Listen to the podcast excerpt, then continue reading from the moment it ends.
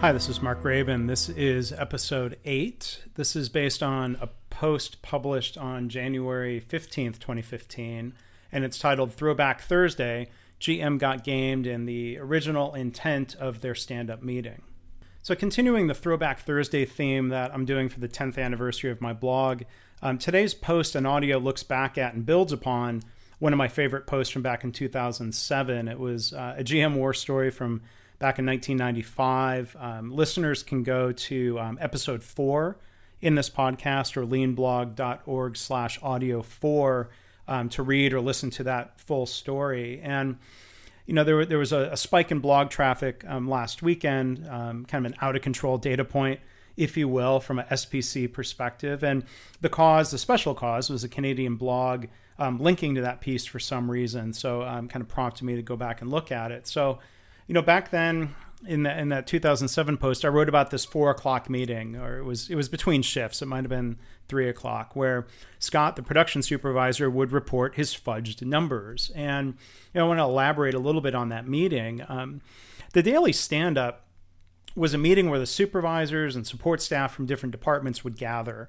Um, this is an engine plant uh, for General Motors. So it was uh, final assembly was the main department, and we had different machining departments that made components, including engine blocks, um, connecting rods. Those were the two main areas I worked with. Um, crankshaft, cylinder heads, maintenance, and other support leaders and engineers would be there. And each department would bring a flip chart from their department that showed by hour the production goal and the actual. These are the numbers that Scott was fudging. Um, there was a space to explain any gap um, between uh, goal, you know, the, the theoretical throughput of the line and the actual production, machine downtime, quality problems, things like that. Now, the daily practice of this huddle, the stand-up meeting, um, was was brought to the plant by one of the internal lean consultants that had been hired and brought in by GM Powertrain headquarters. You know, these these folks came from companies like Nissan and from Toyota suppliers. They had great experience, um, but plant management really didn't want the help. They didn't want to learn about this Toyota stuff. You know, this is suburban Detroit, 1995. Um, but those consultants, those internal folks that had been hired, these internal consultants, they were great mentors and teachers to me. You know, they had a mandate from corporate to do some quote unquote lean things. You know, even though we couldn't say the words lean or Toyota um, due to politics. Um, but that daily stand up, that review meeting um, was meant to break down silos, to improve communication, you know, looking systemically for plant bottlenecks that would affect final assembly um, and our ability to deliver to our customer, the uh, assembly plants. Um, for, for Cadillac and Oldsmobile. You know, it was meant to help prioritize maintenance and other resources.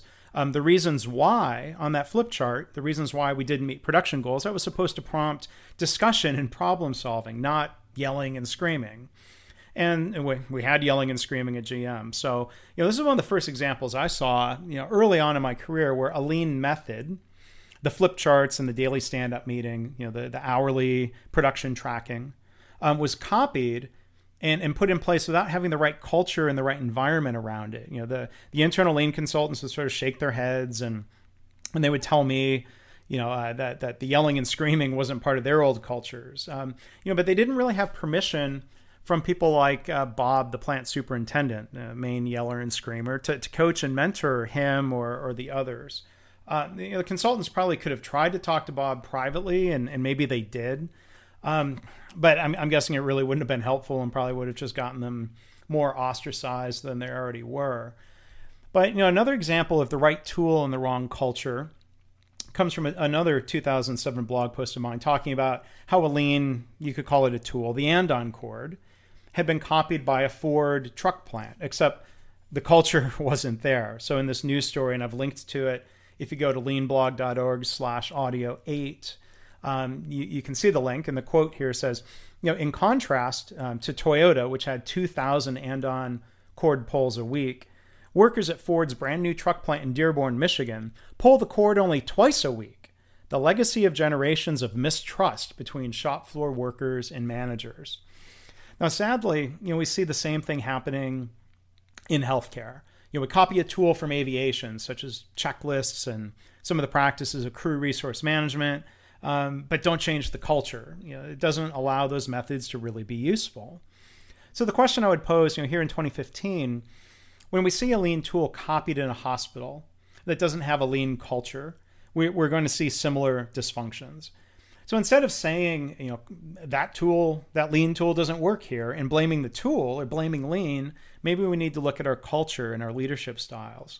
Can we change the culture to, for example, make it okay for people to speak up, as, as I wrote about yesterday? Can we make it okay um, and create the right environment where these lean methods can actually be successful? Because that's what really matters is the success, not the implementation of the tool or quote unquote becoming lean. What we need to do is improve safety and quality, reduce waiting times, improve costs, create a better workplace. That's really what matters. And it's re- going to require more than just lean tools to get there. So again, for this episode, you can go to leanblog.org slash audio eight. Uh, we are now uh, live and active on the Apple iTunes store, so you can search in iTunes for uh, for Mark Graban or for Lean Blog, and, and you'll see this series. You can subscribe to it. Um, you can also go to leanblog.org slash audio to see um, other ways to subscribe through Stitcher, which is a great service for especially for phones and mobile devices. And you can find the RSS feed if uh, if you know what an RSS feed and you want to use that. So uh, again, thanks for listening, and I hope you're enjoying the series. If you have any feedback, please email me, mark at leanblog.org.